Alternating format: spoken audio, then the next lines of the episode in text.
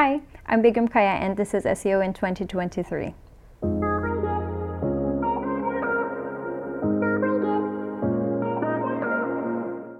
Begum, what's your number one SEO tip for 2023?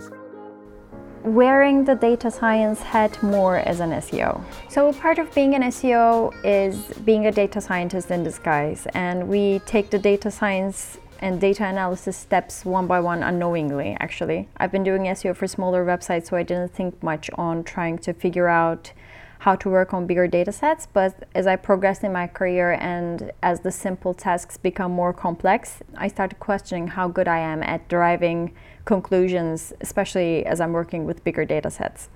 We keep talking about how being data driven is incredibly important, but I started questioning whether we are really driven by data and if we are, how good we are at it and how good are we at analyzing and interpreting data. This was the main consideration that I had recently, and I just dipped my tip, dipped my toes in Python, mostly for data analysis and automating some of the tasks that I do on a daily basis. I should pay my respects to Ibrahim Okumuş and Elias Dabbas for that, I think. So, yeah, my biggest tip to get ready for SEO in 2023 is getting ready for the data revolution in SEO and wearing the data scientist hat more often. So, is there a particular process or way of working that an SEO can learn from a data scientist? Course, as I said, we take the data analysis steps without knowing them actually, and there are five main steps to data analysis. The first one is defining the questions. You have an identified problem or tasks that you want to analyze your current situation and ask the right questions to define your goals. Uh, and we do that on a ba- daily basis, and that is that might come from our clients even. Uh, then we collect the data to be able to present something against that and do our analysis. Uh, we gather data from Google Search Console, Google Analytics, other third-party tools, and taking advantage of APIs and other automation tools makes this process more efficient. Then we clean the data, and once that's done, uh, we start analyzing the data. And this part might derail some people from the conversation, so I'll keep it quick. But there are different models that you can use to derive analysis uh, for the specific task at hand. We sometimes that takes the form of keyword research and sometimes it's internal linking etc but uh, when it comes to doing this via data science this varies from descriptive analysis to diagnostic analysis or predictive analysis don't get too stuck on these. Of course, I have to mention Lazarina Stoy here, uh, since she's the queen of data analysis and machine learning. I'm quite impressed and influenced by her, and she has executed and shared many common data analysis scenarios that you can think of already when it comes to SEO analysis.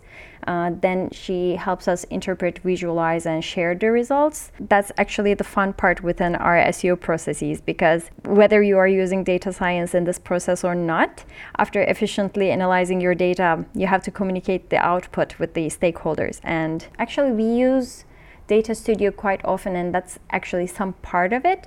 But yeah, as I said, like it's something that we're doing already, and we have to become kind of better at it because the data that we have to deal with is getting bigger and bigger each day. So I've got a few follow up questions based upon what you shared there. Uh, firstly, um, you talked about defining the question. Um, how do you ask the right question to define your goals? Yeah, I'm still learning to ask the right questions because, like, I don't speak developer. I don't speak bots as well. So it can be a difficult process, but identifying what your end goal is, for example, getting all your data from Search Console and trying to merge that data with some sort of rank tracking tools data like position tracking you get them all together and you identify what you need to do within that process through data analysis and everything comes together and you just found an easier and faster way to do that without using spreadsheets or any other solutions. And in terms of collecting data, do you just collect all the data that's available to you, or do you actually determine only specific types of data to collect?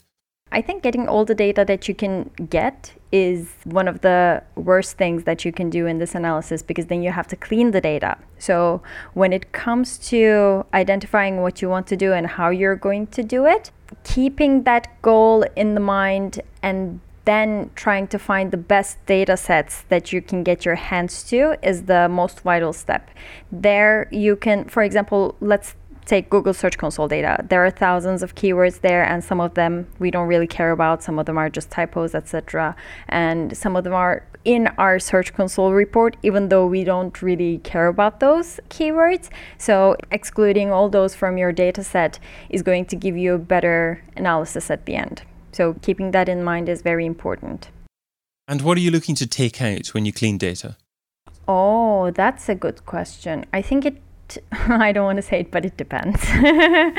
the irrelevant data, the data that has errors, we should take those out. The repetitive data that we take out as well. You can actually think of data analysis as a way we haven't learned yet but executing everything that we do on Excel and more. For example, when you get your data in spreadsheets, you just remove duplicates, you get rid of the data that is not suited for you, you take them out. But here, when it comes to data analysis, there are models that you can use to get rid of that possibly error data that you can get rid of. And on top of that, yeah, based on your analysis, whatever you're looking for, anything that doesn't serve you, just get rid of it it sounded like a mindfulness session.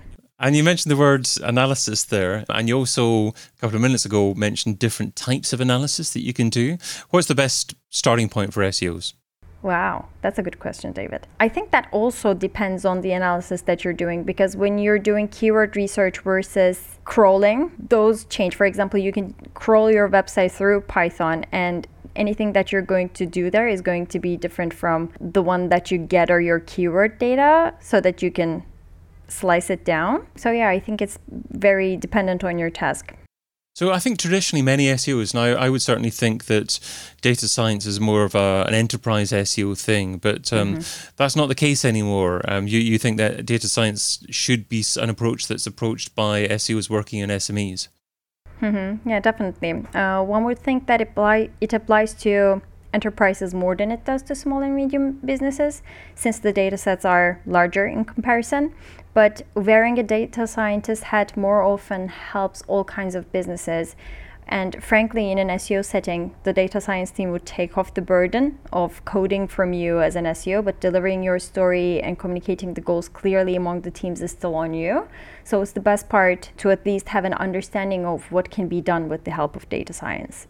And when it comes to working with smaller businesses, you'll mostly be doing the analysis, and data science is going to save you time, help you focus more on your strategy and handle the heavy lifting for you so that you can provide better results for your clients. But yeah, I feel like data science is something that we can use on all sizes of businesses regardless.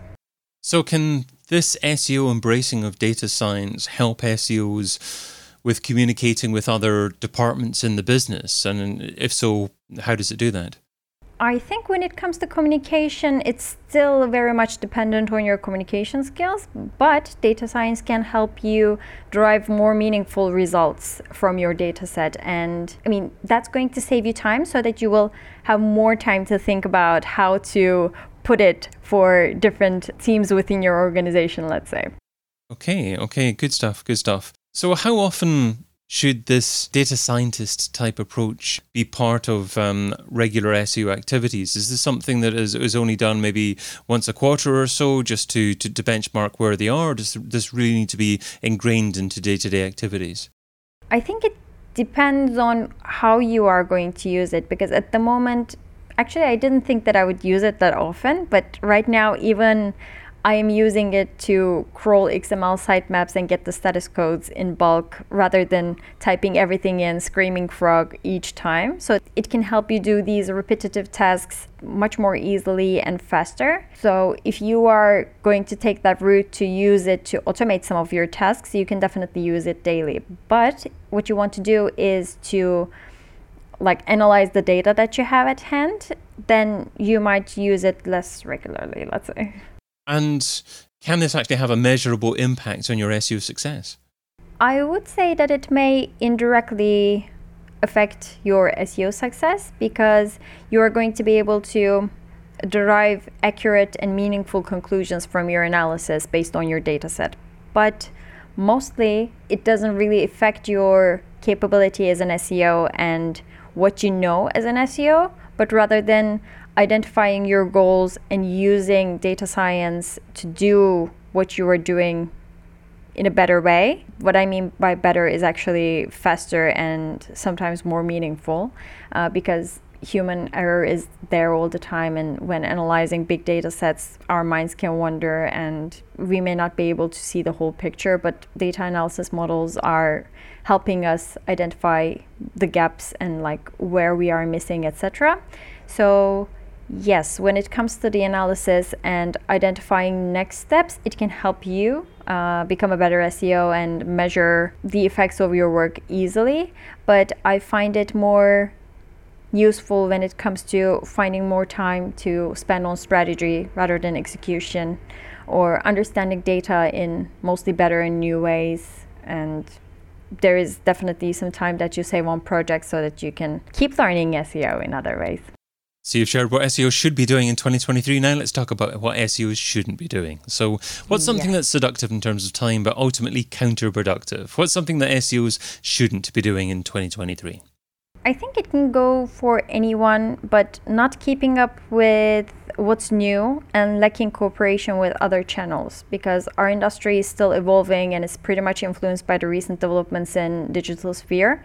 That's why it's vital for us to keep curiosity, not only because what we're doing is exciting, but also because the world moves a little bit faster sometimes and keeping close contact with other marketing channels is helping us have that integrated strategy for our brands that is going to positively affect everyone in the end, let's say. Begum Kaya is founder and SEO consultant at BK Solutions, and you can find her over at begumkaya.com. Begum, thanks so much for being part of SEO in 2023. It was my pleasure. Thank you for inviting me. Get your copy of SEO in 2023, the book, over at SEOin2023.com.